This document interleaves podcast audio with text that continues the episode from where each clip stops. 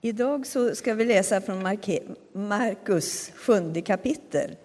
Och i de röda biblarna så är det sidan 712. Från vers 31. Sedan lämnade han trakten kring Tyros och gick över Sidon till Galileiska sjön i Dekapolisområdet. Där kom de till honom med en man som var döv och knappt kunde tala, och de bad Jesus lägga sin hand på honom. Han tog honom avsides från folket och stack fingrarna i hans öron och spottade och rörde vid hans tunga. Sedan såg han upp mot himlen, andades djupt och sa Efata. Det betyder öppna dig.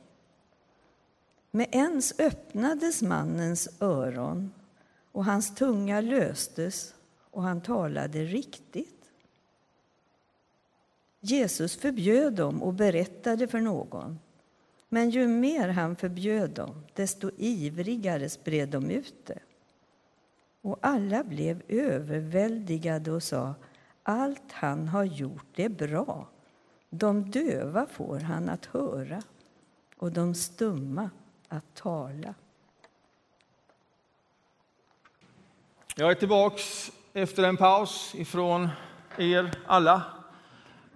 Semester och vila, och det behövs nu och då, men det är också väldigt roligt att vara här tillbaks och se oss alla och få fira gudstjänst i det här rummet och i den här gudstjänsten. Någon börjar sin semester nu, fick jag veta här förra gudstjänsten, och har 4 veckor, väl tajmat med väder. Men för många av oss så kommer vi tillbaks. Och man kommer in i rutiner och man kommer in i det som är och det man lämnade innan man var ledig. Och jag har en sån vecka bakom mig. Och det är förunderligt hur mycket man hinner glömma på kort tid. Alltså saker som man står i under ett helt år, varje dag, som man bara gör. Det borde ju sitta i kroppen och bara självklarhet. Saker som man kanske är bra på till och med. Jag tänkte, det här kan jag. Och så räcker det med ett par veckors paus. Och så händer någonting. Inte så att man glömmer allting. Men det är liksom en startsträcka att komma igång. Det är som om det fanns någon sorts hantverk. Även i det jag var duktig på. Som jag liksom behöver få fatt i igen. Som om det är färskvara. Jag måste vara i det. För att det helt ska flyta. Och vara liksom där jag är. Det är mycket märkligt. Och till en del av de här rutinerna, när man nu kommer tillbaka från vila och så ser vi att vi blir också fler i gudstjänstfirandet här i rummet. Och jag vill bara uppmuntra det. Det är en god rutin att kliva in i nu. Efter sommaren och paus och man har rest och gjort olika saker. Lite av samma skäl. Gudstjänstfirandet och tron är också färskvara. Även om man har varit kristen i hela sitt liv. Och man kan det liksom lika bra som man kan sitt yrke, som man har också gjort en stor del av sitt liv. Så är det naturligtvis. Men så behöver man likväl igen en påminnelse. Så att man kommer in i det. Och att man rör sig liksom hemtamt och är i det igen. Tron behöver en sån påminnelse. Gudstjänsten är ett sånt sammanhang. Här kommer vi samman. Vi samlas ihop, vi ser varandra. Och så blir man bara i det att vi är i detta rummet påmind om att jag inte är ensam. Att jag inte bär det här själv. Att det inte ens bara är jag och Jesus. Utan det är vi alla. Vi alla är det. Och vi sitter ihop genom tron. Och så påminns jag om det bara det att jag står här och ser på er alla. Ni bär mig och jag bär er. Och så sitter vi ihop. Och så är det inte bara så, utan denna enhet riktar vi mot Gud, den treenige. Och det är därför vi lovsjunger det första vi gör. För att få den styrningen och tillbaks kraften i våra liv. Och sen när vi har gjort det så hör vi evangeliet läsas. Det som är urkunden för vår tro, auktoriteten för vårt liv. Och så lägger vi ut det ordet. Och sen responderar vi på det och vi får ta emot bröd och vin och igen höra att han har dött. Han har uppstått och han ska komma igen. det mest centrala i detta universum. Så möts vi kring det, får fascineras av det, igen påminna oss om det, just det. Och så slutar det ändå inte detta rummet, utan sen sänds vi ut in i våra rutiner och vardagar och arbeten och relationer och hur det nu ser ut. Igen påminda med tron som en färskvara där vi står. Så det är gott att vara tillbaks. Vad är färskvaran? Vad är det vi påminner varandra omkring i en sån här gudstjänst? Ja, men egentligen är det väldigt, väldigt enkelt. Vi påminns igen om Jesus. Vi ger oss möjlighet igen genom mötet med texterna och sångerna till en personlig fascination över honom. Som gör att jag vill följa honom igen. Mer, klarare, djupare. Att jag liksom i hans ljus kan få bli den jag är tänkt att vara, kan vara, vill vara. Där inget står i vägen, där jag känner mig som en fri människa i hans ljus och kärlek. Och att det är så jag sedan lever min vecka framåt. Det är det vi påminner oss om genom allt detta. Och i en mening i den texten som Karin läste summeras det här. Och jag tänker att vi ska läsa den meningen tillsammans. Det är från Markus kapitel 7 och från vers 37. Och den kommer på skärmen här. Alldeles i slutet av den berättelsen så säger man om honom de här orden. Och vi läser i kör. Allt han har gjort är bra. De döva får han att höra och de stumma att tala. Det är detta vi påminner oss om. Allt han har gjort är bra. Allting. Och han slutar inte att göra. Det vi läser där är inte bara en påminnelse om historien så att vi minns det som en gång var. Utan vi läser och minns så att tron blir färskvara. Därför att han här och nu fortsätter att göra och verka. Hur då? Ja, men allt han gör är bra. Det är liksom fascinationen. Och vad är då bra? Ja, men bra är att han får döva att höra och stumma att tala. Och många av oss behöver få höra saker och ting på ett nytt sätt. Men en sorts fräschör. Och vi behöver mod att tala. Det vi vet vi vill säga och kan säga. Vi behöver bli lösta. Och vi behöver få våra sinnen öppnade igen. Allt han gör är bra. Detta är fascinationen. Det är det här vi möts omkring och behöver mötas omkring. Att få bli en fri människa i ljuset av hans kärlek. Som vilken allt gör är bra. Och om det inte är så. Om vi inte känner oss som de fria människorna. Om vi inte hör och ser och talar genom det rastret som är hans kärlek till oss. Så blir den här världen en så mycket fattigare och tråkigare värld. Livet kan få färg på detta sätt. Eftersom allt han gör är bra. Det är för påminnelsen. Och här kan man gå in i en höst och fundera över. Det här är min ringrostighet också. Ja, men precis. Vad är det här vi skulle säga? Var kommer det här ifrån då? Ja, men det här, innan det här kommer det en väldigt märklig berättelse. Där en döv hör igen och får sin tunga löst och kan tala riktigt. Det är mycket märkligheter i berättelsen. Han uppfattar det. Det är några stycken som kommer med en man som är döv till Jesus och säger, kan du lägga händerna på honom? Det finns en stor förväntan med bilden att någonting ska ske. Därför att allt Jesus gör är bra. Det är utgångsläget. Och därför går man till honom med det som är ett helt oöverstigligt hinder. Ingen löser upp en sån sak. Och så tar sig Jesus an mannen och sen går de avsides. Inte så avsides att ingen ser, för någon har sett och dokumenterat. Och sen stoppar han fingrarna i öronen. Och sen spottar han. Det står inte vart. Men det står att han spottar.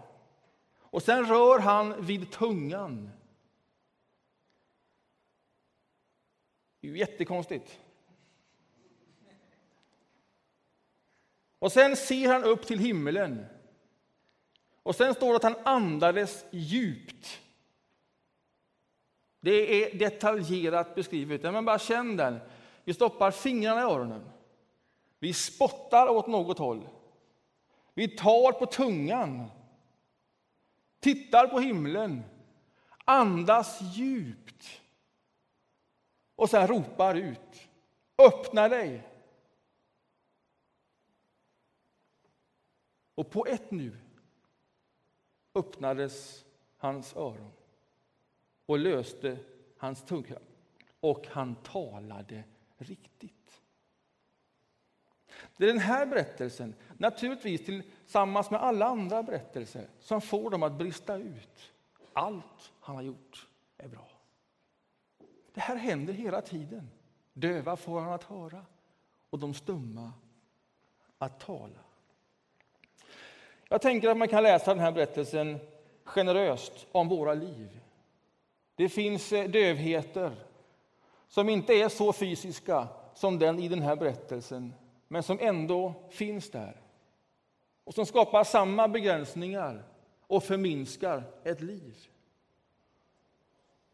Jag föreställer mig att den här mannen hade tagit emot världens blickar på olika sätt.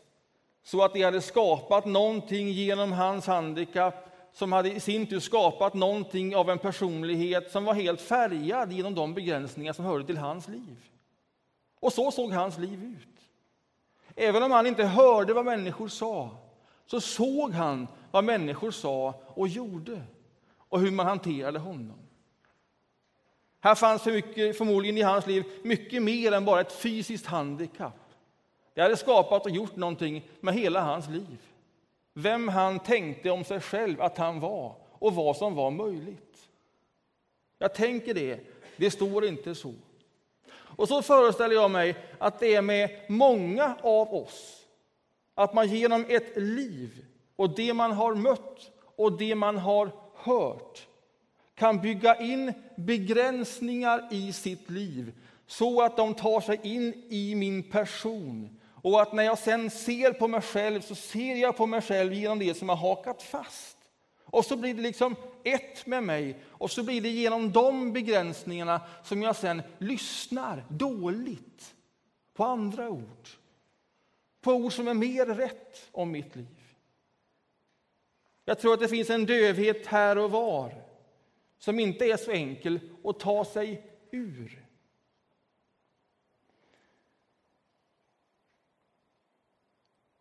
När jag tog studenten, det här är ju jättelänge sedan, så tog jag studenten här i Göteborg och sen på sista dagen då sitter vi i klassrummet, den här klassen. Och vår klassföreståndare som också var den läraren som jag hade haft i svenska skulle då dela ut betyg till allihop. Och jag hade slarvat med skolan och jag hade varit frånvarande alldeles för mycket. Och var det någon som visste det så var det ju jag. Och sen ropar man upp namn efter namn efter namn. Och så kommer det till mig och så säger hon: Joakim, min olycksfågel. Så tog jag fram mitt betyg och tog det och så, va.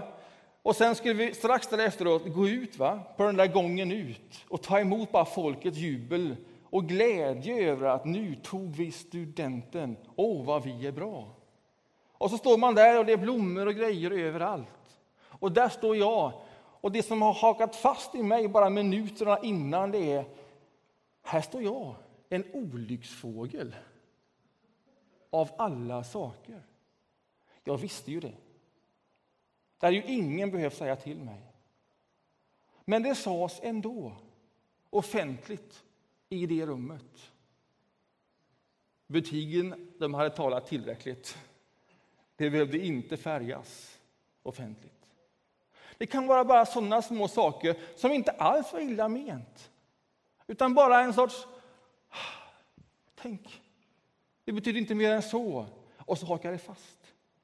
Det kan vara ett sådant litet ord som bara förfluget sas i en relation eller i ett äktenskap.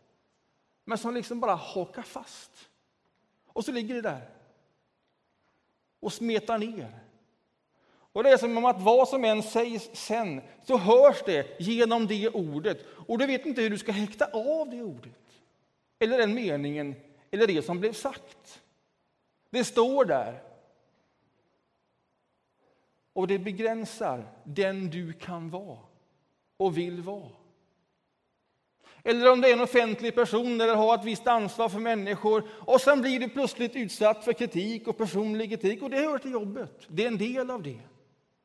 Och så kan man tänka sig att mycket av det kan man häkta bort. Det hör till. Och så är det någonting av det som bara hakar fast. Och du vet inte riktigt hur du ska haka av det. Och det är som att sen när du står igen och säger någonting offentligt, så innan du ens har sagt klart din mening, så begränsar du dig själv. För att du hör innan du säger meningen vad du tror att du får för kritik på den meningen. Och sen äts frimodigheten upp i en sån relation. Detta kan se ut på så många olika sätt. Och det kan vara små saker. För den som sa det, obetydliga saker. Men för dig häktar i någonting där.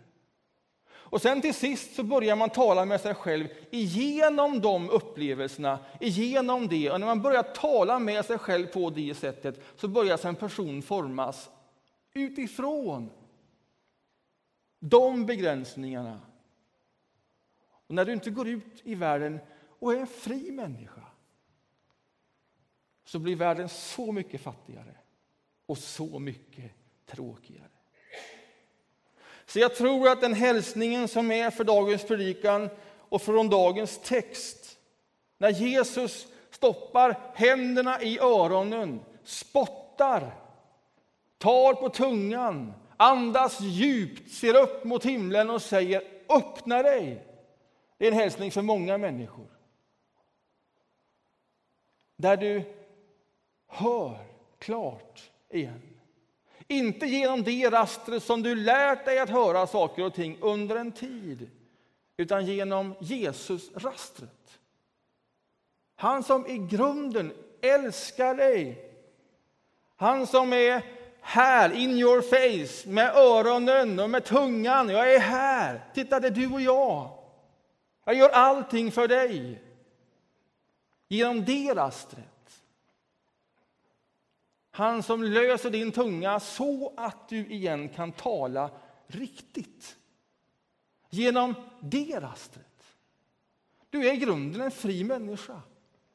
Du är i grunden älskad. Du är mer än vad du kanske har blivit. Förlora inte din frimodighet. Det finns ett effata att ta emot för varje människa. Och jag tror inte att det gör man en gång. Det är en färskvara. Därför att det ligger där och spökar ändå. Och det finns samtal man behöver ta i. Det finns olika saker att arbeta med det. Men det är också utifrån tron, utifrån andlighet, en färskvara. Att få gå till välsignelsekön eller till förbönen och få låta någon lika handfast som Jesus är handfast lägga händerna på mig och uttala på mig. Du är en fri människa i Jesu namn. Du är i grunden älskad. Detta är det viktigaste att säga om ditt liv. Och det som nu har byggts på genom ett liv, vi löser dig ifrån det. Så att du kan vara och leva i ljuset av Jesus Kristus. Det finns mer. Du har inte nått i toppen. Du kan, som Jonas säger, Bara plantera om det, få en större kruka och växa till dig ännu mer. Låt inte onödiga saker begränsa dig. Här i vår så fick jag problem med ryggen. Sådär, jätteproblem. Så när jag hade åkt bil, det var det sämsta man kan göra med ont i ryggen. En lång tur, och jag kliver ur bilen, så kliver jag ur bilen som en fällkniv så här. Och så blir jag stående så här. Tänker, hur gör jag nu? Och du vet, man får så här långsamt räta upp sig, va? Det tar lång tid. Och till sist så kommer man upp här och säger, men så här ska det ju inte vara. Det här är ju jättekonstigt. Så jag går till en kiropraktor. Och en kiropraktor, han tittar på ryggen och sen säger han till mig, ta av dig kläderna. Och sen lägg dig på britsen här. Och sen så säger han till mig, och ta upp benen, som knappt var möjligt. Upp benen och så hålla i dem. Och så säger han de här magiska orden. Ta ett djupt andetag. Andas ut. Slappna av. Och det är man ju helt oförberedd på vad som ska hända. Och helt mottaglig för det också. Och sen lägger sig denna stora människa på mitt ben med full kraft. Och jag tänker, det här är inte som du ska. Den här muskeln går av. Men man har ju tagit ett djupt andetag, man andas ut och man har slappnat av. Du har ingen luft kvar i lungorna, du kan inte prata, du är bara... Och sen när han släpper efter 20 sekunder säger jag, så här ska det inte vara, säger jag. Den går ju av, säger jag, muskeln. Och så säger jag, nej, den går inte av. Det finns mycket mer att ge i den muskeln. Andas in, säger han igen.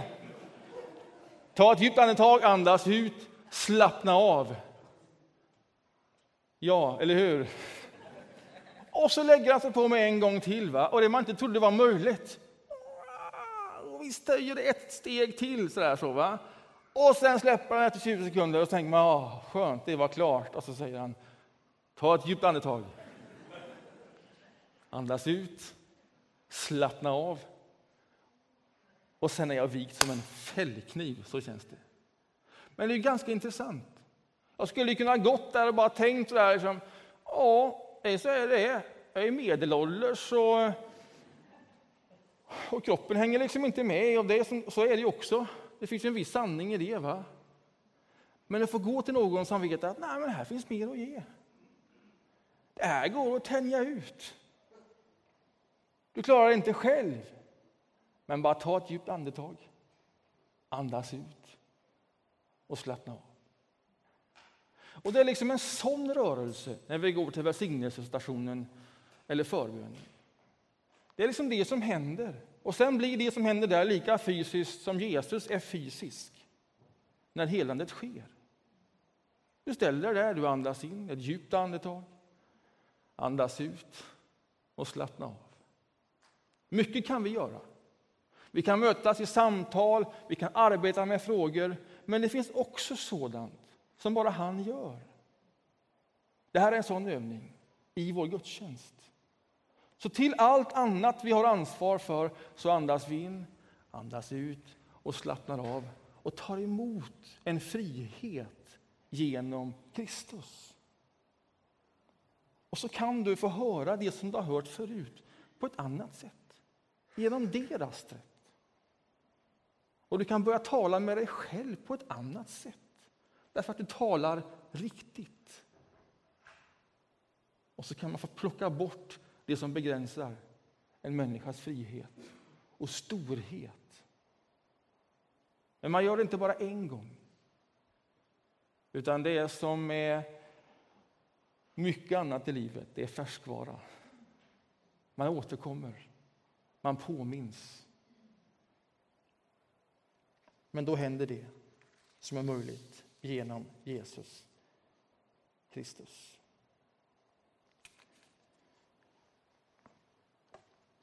Ska vi läsa tillsammans igen? Vad är vi påminner oss omkring? Vad är vi vill få in i kroppen? Vad det är som gör allting annorlunda och möjligt. Vi läser i kör. Allt han har gjort är bra. De döva får han att höra och de stumma att tala. Amen.